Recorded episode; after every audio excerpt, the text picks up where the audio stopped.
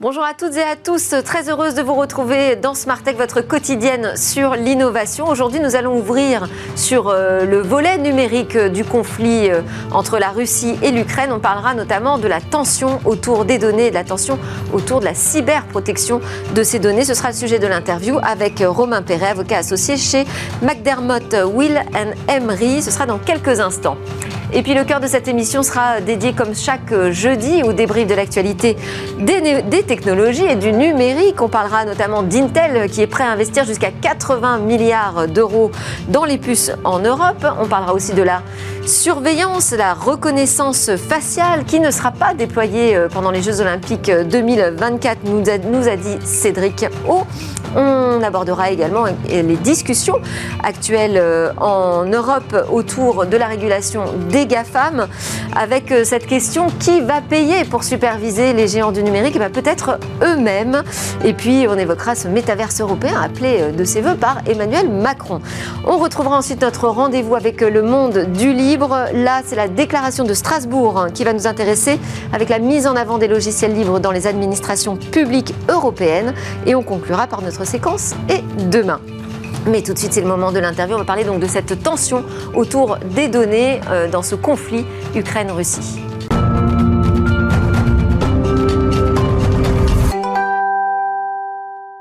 cette semaine, le président des États-Unis a publié dans un communiqué euh, une alerte rappelant aux entreprises euh, qu'elles devaient se protéger d'éventuelles attaques informatiques menées par la Russie en réponse aux sanctions internationales. Mais alors comment ces entreprises mondiales, justement, qui sont gardiennes de données personnelles ou voire même publiques, parfois très sensibles, peuvent-elles affronter ces risques inhérents à la guerre en Ukraine, au conflit Russie-Ukraine? On en parle avec Romain Perret. Bonjour. Bonjour.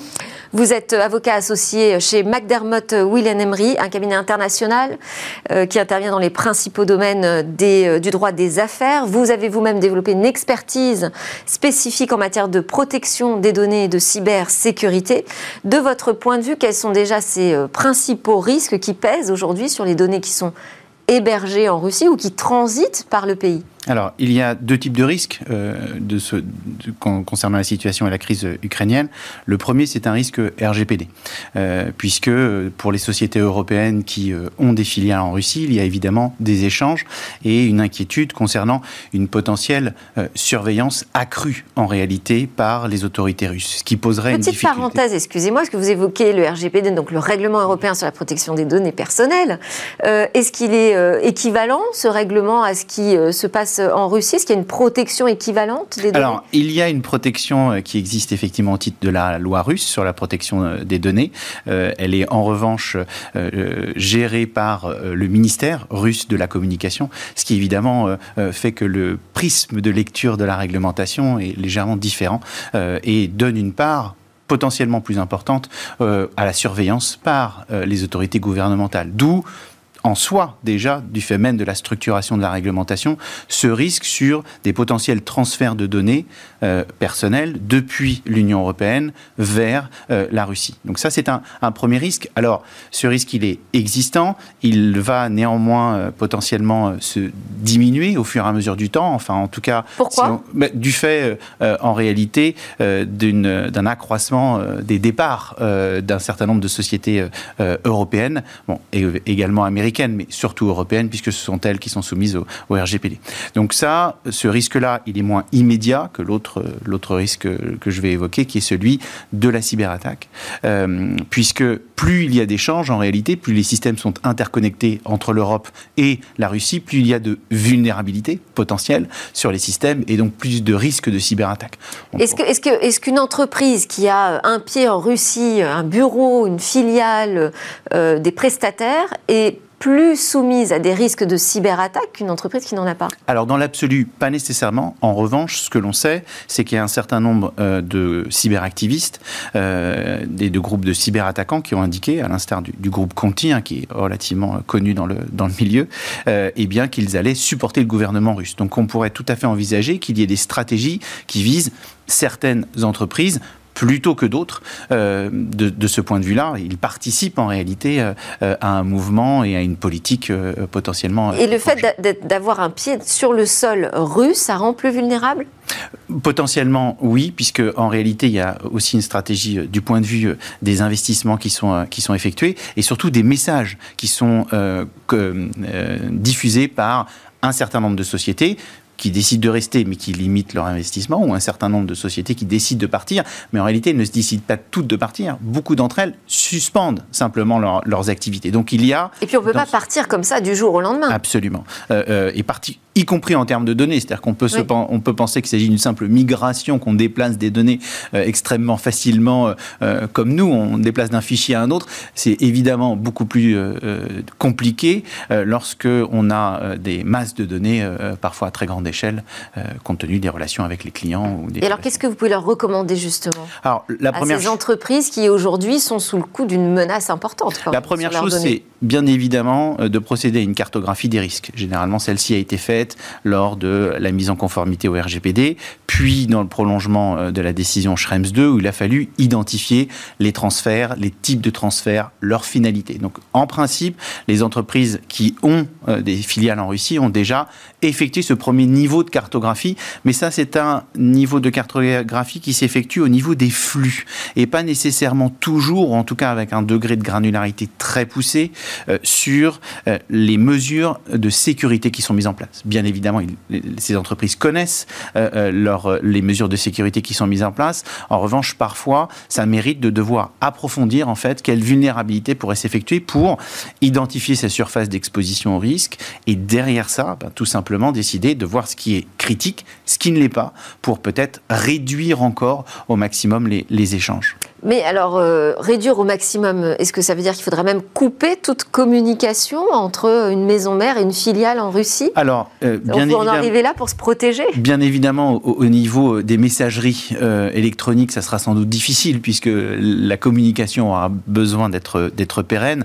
En revanche, c'est sur l'interconnexion d'un certain nombre d'outils, d'applicatifs, de systèmes qui pourraient être utiles de ségréger, en fait, d'isoler tout simplement pour avoir des systèmes qui fonctionnent en autonomie euh, de part et d'autre, que ce soit sur des données personnelles, mais également sur des données euh, sensibles qui ne sont pas personnelles, sur des données financières, sur des données stratégiques, euh, sur des données qui peuvent être rattachées aussi à des technologies, des codes sources et, autres. Et ça sont les équipes sur place aujourd'hui qui peuvent agir ou ça doit se faire à distance? Alors, ça peut se faire de, effectivement des deux manières. De toute façon, ça sera surtout depuis les centres de décision européens, en lien avec les équipes sur place, puisqu'il il faudra évidemment mettre en œuvre, implémenter en réalité les décisions qui sont prises. Et euh, sur un certain nombre de systèmes, il sera utile qu'il y ait euh, des euh, équipes qui peuvent plus directement agir sur, sur site en fonction des, des, systèmes qui sont utilisés. Alors on a vu aussi l'exemple par exemple de, de, Smile, hein, qui est un spécialiste de l'hébergement et des logiciels libres, qui a décidé de finalement replier ses équipes ukrainiennes en Pologne. Ça, ce sont des choses aussi que vous pouvez recommander, c'est-à-dire se déplacer pas trop loin, finalement, c'est peut-être plus simple de transférer son système euh, d'information euh, euh, de l'autre côté d'une frontière? Tout à fait. Alors, dans le cas de l'Ukraine, c'est évidemment très différent de celui de la Russie, puisqu'il y a une nécessité, je dirais, immédiate hein, de, déplacement et de protection des équipes, ce qui entraîne de toute façon qu'il n'y a pas d'autre option.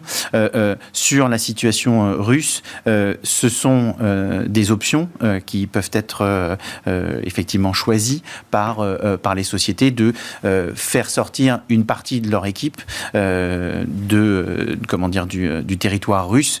ils ont néanmoins tout de même besoin, dans un certain nombre de cas, d'avoir toujours des personnes sur place. Donc on ne peut pas nécessairement faire partir une équipe intégralement, y compris du point, de vue, du point de vue informatique, même si beaucoup de choses peuvent être faites à distance, il y a parfois la nécessité d'avoir des relais locaux. Et au niveau des transactions, comment ça se passe aujourd'hui? Est-ce qu'il y a des transactions possibles, je veux dire financières, hein, entre les maisons mères et les filles filiales qui sont en Russie Alors, elles ne sont en principe pas gérées par les organisations elles-mêmes, elles passent par l'intermédiaire des banques qui, elles, sont soumises effectivement à des nouvelles règles et avec un certain nombre de sanctions qui viennent en fonction des banques qui sont utilisées par les filiales russes de ces sociétés européennes. C'est aussi une question en ce moment puisqu'il peut y avoir une difficulté à trouver des relais locaux pour pouvoir justement effectuer ces, ces transactions qui sont rendues Ou même pour plus payer complexes. un prestataire Qui sont, qui, qui sont rendus en plus, Russie qui sont rendus plus complexes, mais qui sont pas nécessairement sopés.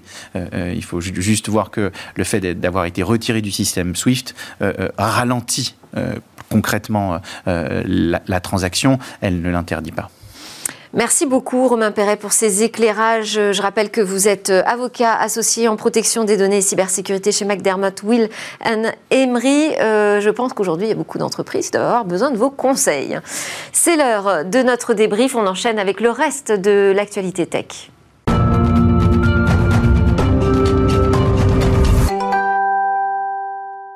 Avec moi pour commenter l'actualité euh, tech, tout ce qui nous agite, il y a évidemment Alain Staron et son regard disrupteur, le président de, euh, président cofondateur d'Artifil. Bonjour Delphine. Bonjour, et nous avons en visio avec nous aujourd'hui Solène Niederkorn de Souche, qui est experte euh, de l'industrie de la finance, consultante en innovation et animatrice du podcast, du podcast FinScale. Bonjour.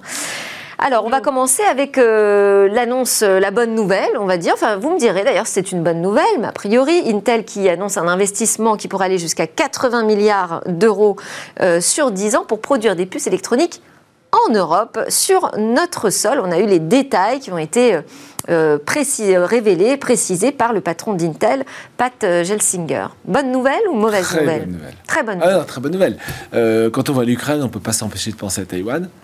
Et aujourd'hui, les, conduc- les semi-conducteurs sont tous faits à Taïwan. Donc, il faut, faut imaginer ce qui se passerait si tout était bloqué, c'est le Covid fois 10 ou 100. Donc, pour tous ceux qui. Parce qu'on est quand même déjà aujourd'hui dans un contexte de pénurie euh, lié à la crise Covid-19. Voilà, qui a fermé les usines, qui a bloqué le transport. Mais là, ce serait dix fois pire. Enfin, on se rend bien compte qu'avec l'instabilité géopolitique, on ne peut pas. Enfin, le commerce mondial s'avère euh, être un peu une, une- Enfin, pas une lubie, mais en tout cas un idéal qui s'éloigne. Donc, on a intérêt à relocaliser euh, où on peut. Et donc, en particulier, c'est les trois grandes plaques. hein. Il y en a aux US, il y en a en, Asie, en Chine, Taïwan. et Il faut qu'il y en ait aussi en Europe.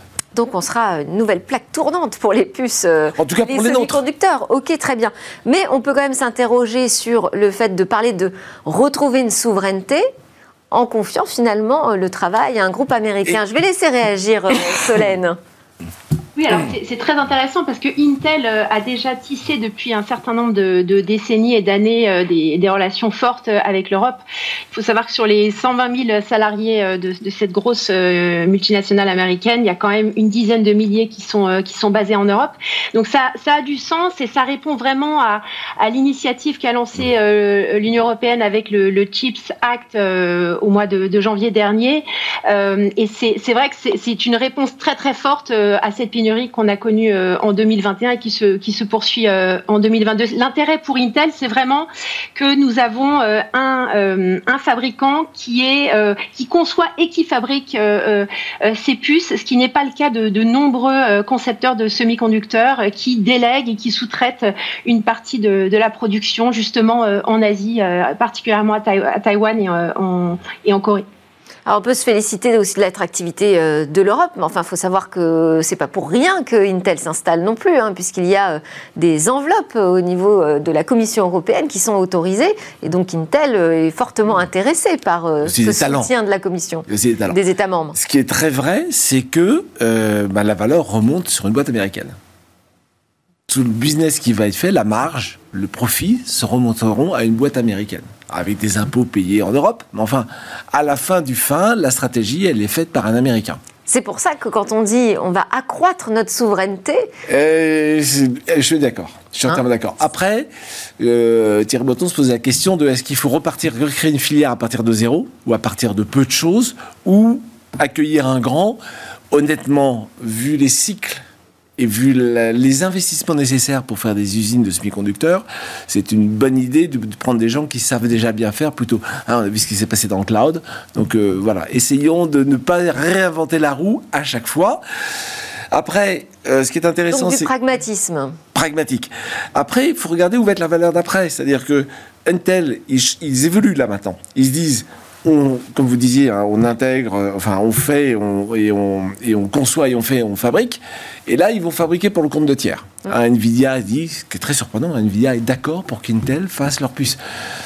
Après, je sais pas comment se passent les protections euh, intellectuelles, mais bon. Donc ça veut dire que on risque d'avoir, enfin on risque, l'objectif est quand même d'avoir en Europe, on sera plutôt en Allemagne, mais peu importe, une usine qui va produire du chip pour tous ceux qui arriveront avec des designs de chip.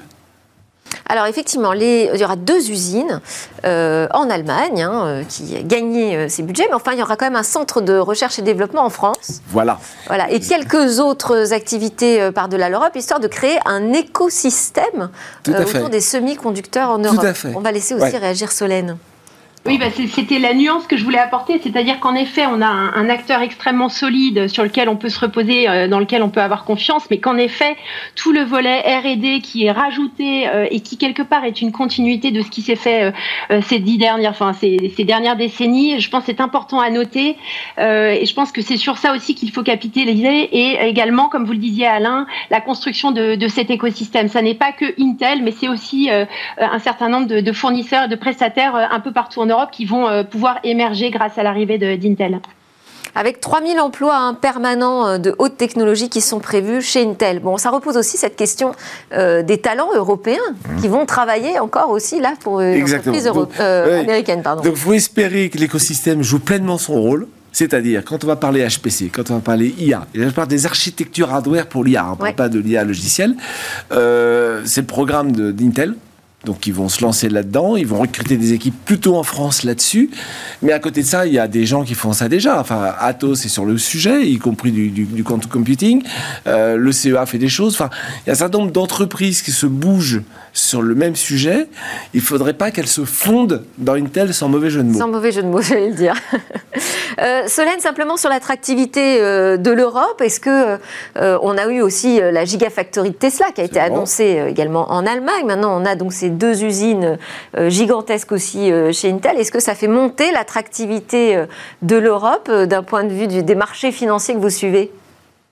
Tout à fait, tout à fait. Mais on, on y reviendra tout à l'heure parce que je vois qu'on va parler également euh, de métavers. Je pense qu'il y a vraiment euh, euh, un point absolument critique en ce moment qui est en train de se passer et on le voit justement avec la l'influx massif de capitaux, notamment dans le, le, capital risque, le développement de pas mal de fonds en seed et, et en growth en France, mais également dans d'autres pays européens. Donc je pense qu'en effet c'est un signal assez fort mmh. qui vient renforcer cette crédibilité de l'Europe sur euh, sur, ces sujets d'innovation alors, avant de parler de métavers, on va parler de euh, reconnaissance faciale, hein, mm. puisque euh, cet outil qui aurait permis d'apporter une nouvelle forme de sécurité finalement lors des Jeux Olympiques 2024 qui se tiendront à Paris, eh bien, il ne sera pas utilisé. Ainsi, on a décidé le gouvernement français. Cédrico a dit qu'en fait, ce sujet, il était hautement inflammable et que donc, pour l'instant, tout était à l'arrêt.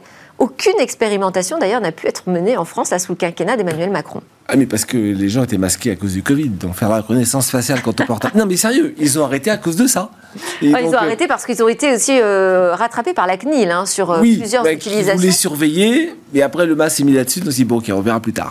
Ceci dit, euh, si vous prenez l'avion, c'est bien la reconnaissance faciale qui vous reconnaît. ne serait-ce que quand vous êtes face à la reconnaissance du passeport, mais aussi à Orly, il y a deux expérimentations sur tout le parcours client. Hein, euh, l'enregistrement, le check-in, etc. Euh, à Dubaï, euh, c'est partout dans l'aéroport. Donc, il faut séparer le côté... mais tout le monde ne prend pas l'avion. Donc, il faut séparer le côté où la reconnaissance faciale sert à authentifier qui on est dans, une, dans une perspective où on a besoin d'être authentifié. Typiquement, je prends l'avion, je vais à la banque, etc. Et puis, la reconnaissance faciale qui permet d'identifier. Et c'est là que ça devient beaucoup plus compliqué, puisque on a envie parfois de rester anonyme. Et je pense que la, différence, elle est là. Qu'est-ce qu'on sait faire dans la sphère publique qui se résume, qui se limite à l'authentification? Entrer sur un stade, ça peut être de l'authentification. Surveiller, identifier tous les gens qui se promènent dans la rue, ceux qui font des bannis, tata. Là, on est un peu probablement de là. Je pense que c'est juste. Ce que dit Cédrico. Il faut différencier effectivement le traitement euh, de l'information euh, du traitement pur des, données. Mais pour savoir où on place justement le curseur, il, faut mener des expérimentations, ah Solène. Oui, tout à fait. Alors, je, reviens euh, sur, euh, sur ce que disait euh, Alain dans, dans la et également Maître Perret qui parlait tout à l'heure. dans le RGPD, il y a vraiment la notion de consentement et, et, donc on donne son accord quand on présente son passeport à l'aéroport. On est tout à fait conscient de ce qui est en train de se passer. dans la reconnaissance faciale telle qu'elle est envisagée ou telle qu'elle était présumément, présumément envisagée pour les JO, il n'y a pas il n'y a pas cette notion de, de Donc ça, c'est fondamental, je pense. Et euh, je reviens avec le domaine euh, bancaire, le domaine financier. Euh, il a fallu batailler pour de nombreux établissements financiers pour faire accepter l'onboarding digital en utilisant des solutions comme Onfido ou Hubble qu'on connaît très bien en France. parce que, en effet, il y a, y a ce transfert des données dont on parlait tout à l'heure avec la Russie qui est particulièrement sensible. Et dans ces solutions, alors il y a des gros acteurs comme Idemia qui sont bien connus de tous, mais qui sont des solutions extrêmement chères. Quand on va sur des solutions moins chères, euh, on, risque d'avoir une fuite de données euh, vers euh, des, serveurs qui ne sont pas forcément en Europe et qui ne sont pas forcément sécurisés. Je pense que c'est important de le rappeler. Mm. Donc là, on est dans une sorte de moratoire finalement hein, en France. on passe la balle à la prochaine présidence de, la République, mais c'est vrai que ce n'est pas un sujet qu'on entend aborder aujourd'hui par les candidats. Et là, là, vous avez tout à fait raison, il faut expérimenter. C'est-à-dire que ne pas expérimenter, c'est rester aveugle, laisser d'autres faire et puis ne faire que subir. Donc effectivement, il faudrait qu'on puisse trouver le bon terrain de jeu, le bon bac à sable à l'intérieur duquel tout le monde soit assez serein à l'acné de la première pour expérimenter. Mais évidemment, surtout en IA, si vous n'avez pas de données, ben, vous restez bête. Et oui, et puis on laisse aussi euh, tout le monde euh, en proie à l'utilisation un peu sauvage, à des applications qui récupèrent des données sans qu'on en soit forcément conscient. Euh, on continue à parler de la tech. Là, c'est au niveau de l'Europe encore que ça se passe avec le DSA, le Digital Service Act, qui est encore en, discussion, en trilogue, en discussion au niveau européen. Et une idée a émergé de faire payer les GAFA pour être super supervisés par la Commission européenne. Ils vont payer pour leur propre supervision. En tout cas, c'est ce que propose euh, Margaret Vestager, qui est la vice-présidente exécutive de la Commission européenne, qui est en charge de la concurrence et, du numérique. Euh, quel est votre avis sur cette question? Est-ce pertinent euh, cette idée de dire on fait finalement on instaure une redevance auprès des GAFAM pour financer leur supervision? Mais c'est juste normal. Vous faites un produit certifié CE, vous le payez la certification. Enfin, c'est pas nos impôts à nous tous qui doivent financer le fait que certains industriels aient besoin de faire certifier des produits. Donc, jusque-là, tout est normal. Une évidence presque, je dirais. Et pourtant, jusqu'ici, l'idée a à chaque fois été retoquée. Mais parce que c'est présenté sous on va les faire payer pour les surveiller. Enfin, il faut pas présenter les choses comme ça. On est dans un dans, un, dans, une discipline économique qui a des contraintes et la règle fait que ben, il faut respecter toutes les contraintes et les gens qui sont à l'origine du besoin de la contrainte doivent financer le fait que la contrainte soit respectée. Enfin, pour moi, il n'y a pas de débat. Enfin, je sais pas Alors, Solène, euh, on, a cette redevance qui s'inspire de ce qui existe déjà justement dans le, dans le système bancaire, hein, puisque la BCE a instauré une redevance à toutes les banques pour euh, assurer leur supervision. Donc, c'est un modèle qui fonctionne finalement. Tout à fait, j'allais j'allais y venir. Euh, moi, ça ne me ça ne me surprend pas du tout. Et euh, c'est vrai qu'on a vu euh, ces dix dernières années quand Francfort est arrivé, s'est mis à superviser toutes les banques. voilà, ça, ça a surpris tout le monde. C'est-à-dire que localement, les, les, régulateurs avaient un petit peu moins de pouvoir, mais en définitive, ce ce système fonctionne très bien et quelque part est, est, est logique. Ce que j'aimerais juste peut-être repréciser, c'est un chiffre que j'avais lu dans un rapport. il y a quand même 1452 lobbyistes qui déboursent 90 17 millions d'euros par an. Euh, tous les ans pour influer hein, les décideurs à Bruxelles euh, au profit de ces grands groupes technologiques. Donc c'est peut-être pour ça que c'est un petit peu du mal à, mmh. à, accoucher, que la décision est, longue à prendre parce que les lobbies sont extrêmement efficaces euh, à Bruxelles. enfin, les lobbies bancaires, je pense, sont pas moins efficaces. ça prend du temps, on va dire. Ça va se faire, mais ça prend un petit peu de temps. Et puis, il n'y a, pas, a pas eu de crise. Hein. la crise bancaire, les différentes crises qu'on a connues euh, euh, au début des années 2000 ont, quand même, je pense, favorisé la mise en place de ce type de, mécanisme. Eh ben, alors, s'il faut attendre une crise, on y est presque, hein, parce que quand on voit euh, les révélations de Frances Hogan euh, au grand jour, qui a mis au grand jour quand même les pratiques euh, de Facebook, on peut dire qu'on est aujourd'hui Ah oui, dans cette oui, crise. hein. Clairement. Euh, on termine ensemble avec euh, ce métavers européen euh, que Emmanuel Macron souhaiterait bâtir, lutter pour bâtir un métavers européen. Qu'est-ce que ça veut dire déjà? Bon, c'était un peu flou hein, dans son explication. Mais c'est flou. Même, pour Zuckerberg, c'est flou. Donc, le métavers, on ne va pas demander à Emmanuel Macron d'être plus précis que ça. Pourtant, on est conscient, on est, on est d'accord pour dire qu'aujourd'hui, si on ne se bagarre pas sur ces technologies et cet écosystème, ces écosystèmes de demain, euh, en Europe, on va être largué. mais pour une fois, on prend le train à l'heure. On n'attend pas que ça existe, ce soit majeur ailleurs, pour se dire, oh, ça serait bien si on pouvait faire la même chose. Parce que là, c'est trop tard. Donc pour une fois, on se dit, et c'est associé à un certain risque. On imagine un futur, et il faut qu'on y soit, sauf que le futur, comme toujours, il n'est pas sûr qu'il est d'arriver.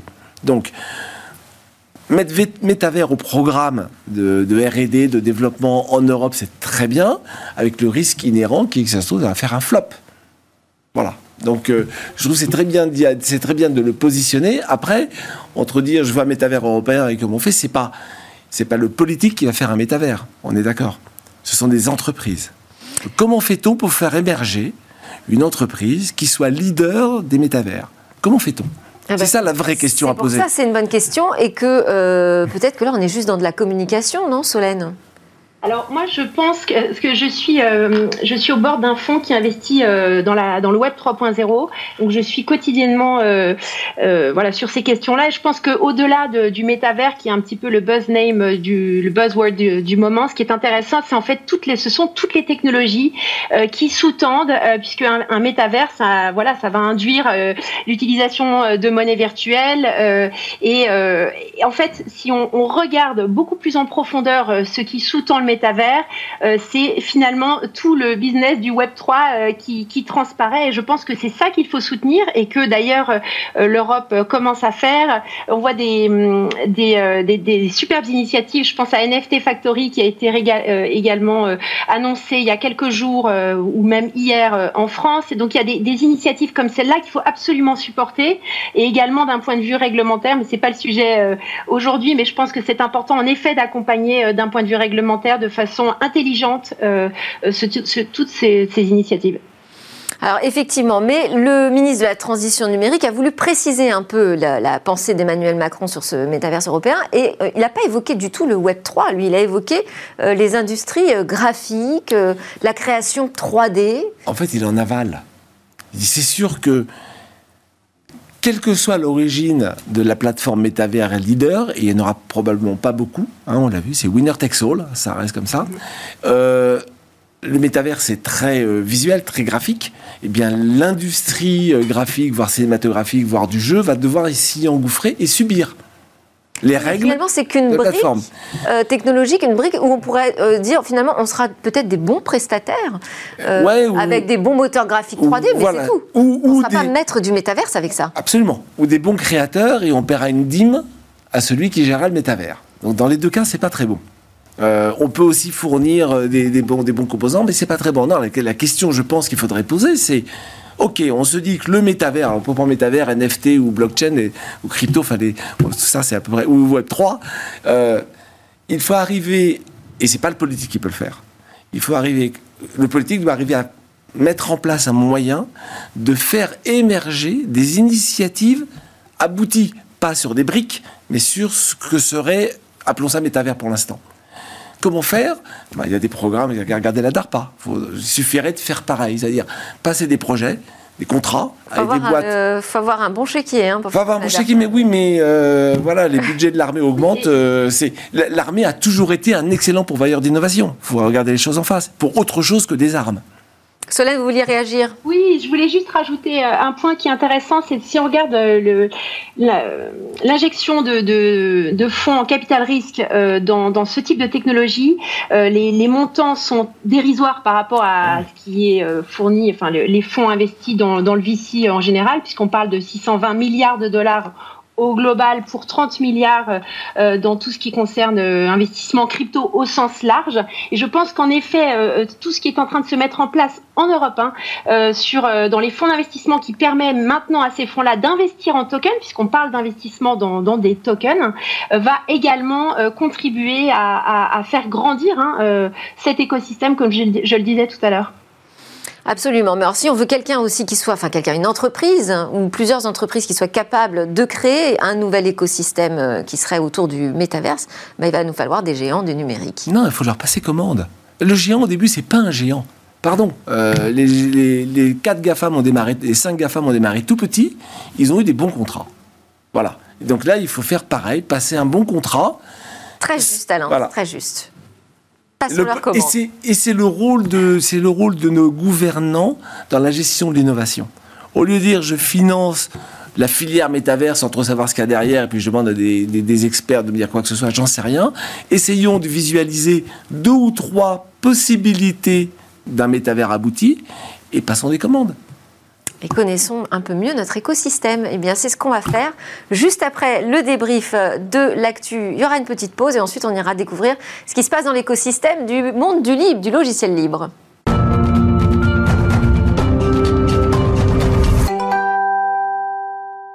Vous êtes de retour sur le plateau de Smart Tech, votre quotidienne sur l'innovation. Dans cette deuxième partie de l'émission, on va aller découvrir euh, une voile qui est promise à un long voyage d'une vingtaine d'années parmi les étoiles. Mais d'abord, c'est notre rendez-vous avec le monde du libre et Jean-Paul Smith, le PDG de Rapid Space. Bonjour Jean-Paul. Bonjour. On va parler euh, de l'actualité du mois, c'est-à-dire la déclaration de Strasbourg sur les valeurs et défis communs aux administrations publiques européennes. Ça met en avant euh, cette déclaration les logiciels libres pour les administrations et on y trouve même euh, l'expression de redistribution équitable. Alors qu'est-ce qu'on peut euh, déduire et retenir de ce texte? Bah, En fait, c'est un texte qui change par rapport à ce qu'on a connu dans le passé. Alors, je, vais, je vais lire le texte, c'est c'est assez nouveau quand même. Les ministres chargés de l'administration de la transformation de la fonction publique, avec le soutien de la Commission européenne, déclarent leur intention de promouvoir les logiciels open source au sein des administrations, ainsi que leur partage en reconnaissant le rôle majeur joué par les solutions open source sécurisées dans la transformation des administrations qui permettent de mutualiser les investissements entre de multiples organisations, offrent une transparence et une interopérabilité par défaut et garantissent une maîtrise sur les technologies utilisées, ainsi qu'une plus grande indépendance technologique en tirant parti des solutions open source pour renforcer la collaboration entre les administrations publiques, en favorisant le partage de telles solutions créées ou utilisées par les administrations au sein de l'Union européenne, et enfin en promouvant une redistribution équitable de la valeur créée par les solutions libres, notamment pour ceux qui produisent et partagent leur code ouvert. J'ai l'impression de t'entendre. C'est toi qui l'as écrit? Ah Non, moi, je ne touche plus à ça depuis 20 ans. Euh, d'ailleurs, euh, moi, j'aurais préféré logiciel libre plutôt que l'anglicisme open source parce qu'on a un joli mot en français. C'est vrai. Donc, euh, pourquoi pas l'utiliser? On trouve des thèmes classiques, euh, mais aussi on trouve des grosses nouveautés par rapport, par exemple, au premier discours de Christian Pierret en 99, ou la loi euh, Lafitte, ou la proposition de loi Ledéo, qui ont un peu guidé depuis 23 ans euh, les politiques de logiciels libres en France et au-delà. On a le thème de la souveraineté qui devient explicite, donc c'est un, peu plus fort. Le libre, ça sert à mutualiser, collaborer, ça c'est nouveau, mais aujourd'hui c'est à l'échelle européenne, dit de façon explicite. On parle de création, ce qui veut dire qu'il y a des auteurs. Donc on n'est plus dans les souches de logiciels libres produites par des bactéries. et on est enfin dans la redistribution équitable de la valeur. Et pour moi, c'est la première fois que je vois ça dans un texte. C'est une grande nouveauté. ce qui sous-entend qu'il n'y aurait pas de redistribution équitable dans les administrations aujourd'hui? Euh, en France, euh, franchement, oui. Euh, on a un gros, gros problème d'équité de redistribution parce qu'en fait, on a des auteurs de logiciels libres d'une part, des entreprises qui ont des marchés publics liés au logiciel libre, et très souvent, ce sont deux ensembles complètement disjoints. Donc, on va prendre un exemple, par exemple, le socle interministériel des logiciels libres, qui est un catalogue avec euh, toutes sortes de logiciels libres recommandés aux administrations. On trouve en première page 7-Zip pour l'archivage et Audacity pour éditer des échantillons sonores. Mm-hmm. Et donc, euh, on se demande, mais qui a fait 7-Zip qui a fait Audacity? Et bah, 7zip, c'est Pavlov. Euh, et Audacity, c'est une société qui s'appelle le Muse Group, qui est aussi éditeur de logiciels d'édition de partitions musicales. Mais ni Ivan Pavlov, ni le Muse Group ne sont affichés dans le socle interministériel du logiciel libre. Et si on parle de redistribution équitable, il faut bien commencer par savoir à qui ou vers qui. Et donc la première porte d'entrée dans l'administration française pour promouvoir les logiciels libres, ce qu'elle fait, c'est qu'elle cache les qui gens, produit le logiciel. le code, et à qui redistribuer équitablement la valeur. Donc on voit mal comment elles vont arriver euh, à trouver à qui la redistribuer. Moi, je vais plus loin, donc ça c'est un avis personnel, mais pour moi, ne pas mentionner dans un catalogue le nom des auteurs, c'est une violation du droit moral, donc une contrefaçon, parce que euh, en droit d'auteur, on a le droit patrimonial et euh, sur lequel se fonde par exemple la liberté de copier ou de redistribuer les logiciels libres, mais le droit moral, lui, est inaliénable et quand on l'applique à la musique, au cinéma, à la peinture, par exemple, on va voir le, site du Centre national du cinéma quand il liste des films à usage éducatif, on a Le Voyage sur la Lune, titre du film, auteur Georges Méliès. Là, on devrait avoir 7zip, nom du logiciel, auteur Ivan Pavlov.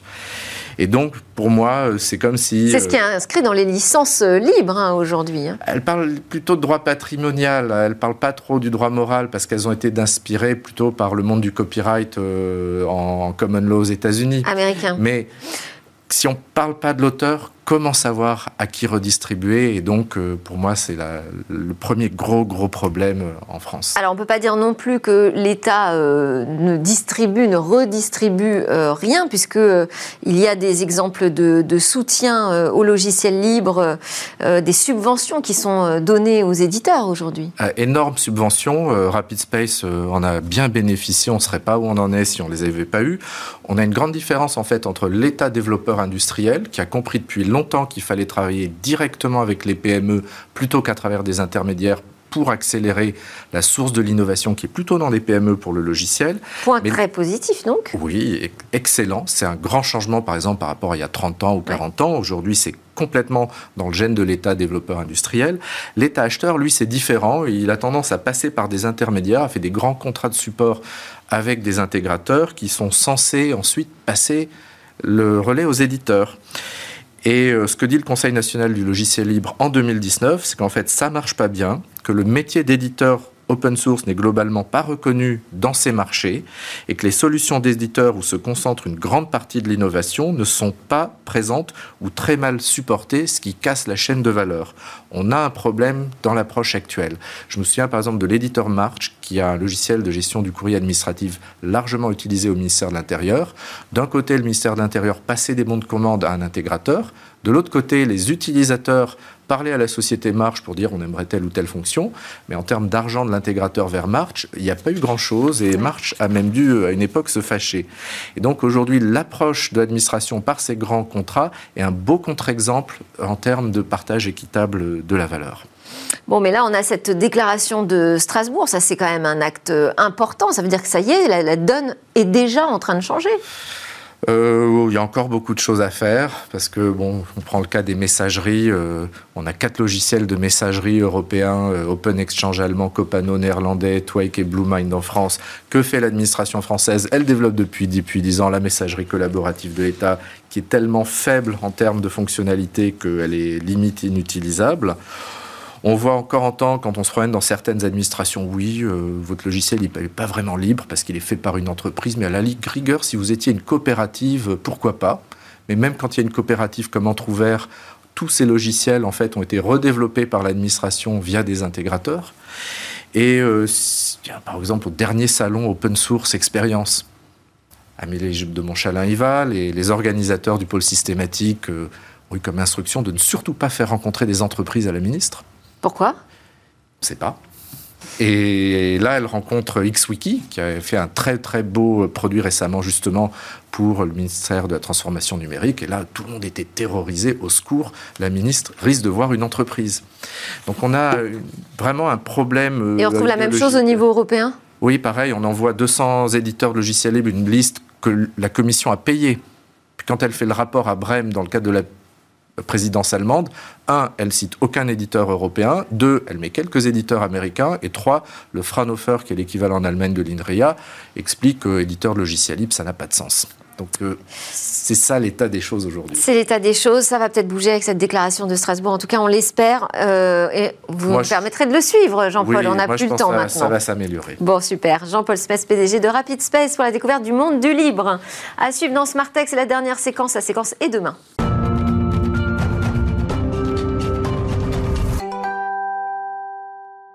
Et voilà, c'est notre Zoom quotidien sur une innovation avec Cécilia. Bonjour. Bonjour Delphine. Aujourd'hui, alors l'innovation que vous allez nous présenter, c'est un voyage euh, dans le système stellaire. Ouais, et un voyage de seulement 20 ans pour aller découvrir l'autre système stellaire le plus proche de nous, Alpha du Centaure. Alors vous allez me dire 20 ans, mais c'est énorme. Mais j'insiste sur le seulement 20 ans parce que la distance à parcourir, elle, elle est colossale. 4 milliards d'années-lumière. Alors 20 ans, du coup, c'est assez euh, impressionnant. Évidemment, ce sera possible qu'en allant très vite, ici, un cinquième de la vitesse de la lumière. Mais ça veut dire quand même que là, on ne parle pas d'un voyage touristique. C'est pas pour les hommes. non, C'est pas pour les hommes, on n'y survivrait pas, c'est clair. Ici, l'idée, c'est d'envoyer une sonde, c'est-à-dire du matériel, des capteurs pour relever euh, des données, voire même des capteurs ou, ou peut-être un mini-satellite pour renvoyer ces données. Enfin, ça, ça reste la partie la plus difficile euh, à développer. Il faut imaginer un parachute qui prend- transporterait euh, un caisson. Ben là, c'est ça qui nous intéresse ici, c'est la voile, justement, cette voile spatiale de 3 mètres de large qui est euh, mise au point. Euh, elle est mise au point par une équipe de l'Université de Pennsylvanie. C'est le projet euh, Breakthrough Starshot qui a été créé en 2017. Et comment cette voile va se déplacer? Ben là, c'est impressionnant. C'est par un laser, plusieurs lasers en réalité dont le faisceau va être euh, réuni. Il propulse ces lasers des photons qui sont réfléchis sur la voile. Et au moment où ils sont réfléchis, ça va créer euh, une pression, une énergie qu'on appelle la pression radiative. Et donc, ça va propulser cet objet. Plus il y a de photons, plus l'objet euh, ira vite. Et c'est là que ça va se compliquer justement parce que euh, une grande quantité d'énergie déversée via ces photons, ça va augmenter la chaleur sur l'objet. Et cette voile qui va faire seulement euh, quelques euh, microgrammes d'épaisseur, il faudra qu'elle supporte une telle chaleur.